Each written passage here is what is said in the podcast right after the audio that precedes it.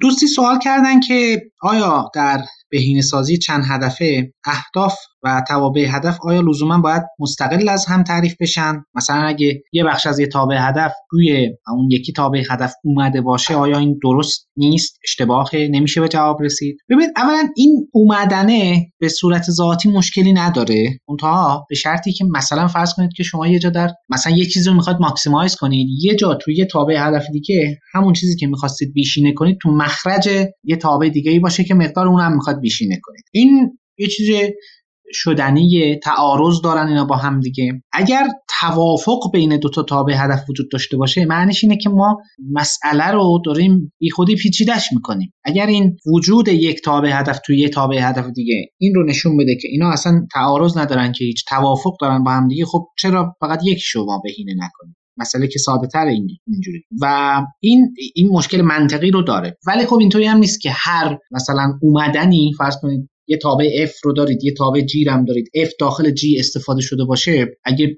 یه جوری استفاده بشه که ازش بشه یک تعارضی رو برداشت کرد مشکلی نداره. اما اصل اساسی در بهینه سازی چند هدف اینه که شما یک دو یا چند تابع هدف دارید که اینا با هم دیگه تعارض دارن. این تعارضه تا وقتی که به هم نخوره مشکلی نیست. اگه به هم خورد تبدیل شد به توافق حتی بین دو تا تابع هدف فرض کنید مثلا دارید پنج هدف هست دو تاشون با هم موافقن. اون دو تا رو می‌تونید یکی کنید. یکیش باید حذف بشه. این مسئله پنج هدفه نیست. این مسئله چهار هدف است. این یه نکته مهمه که باید در نظر گرفته بشه.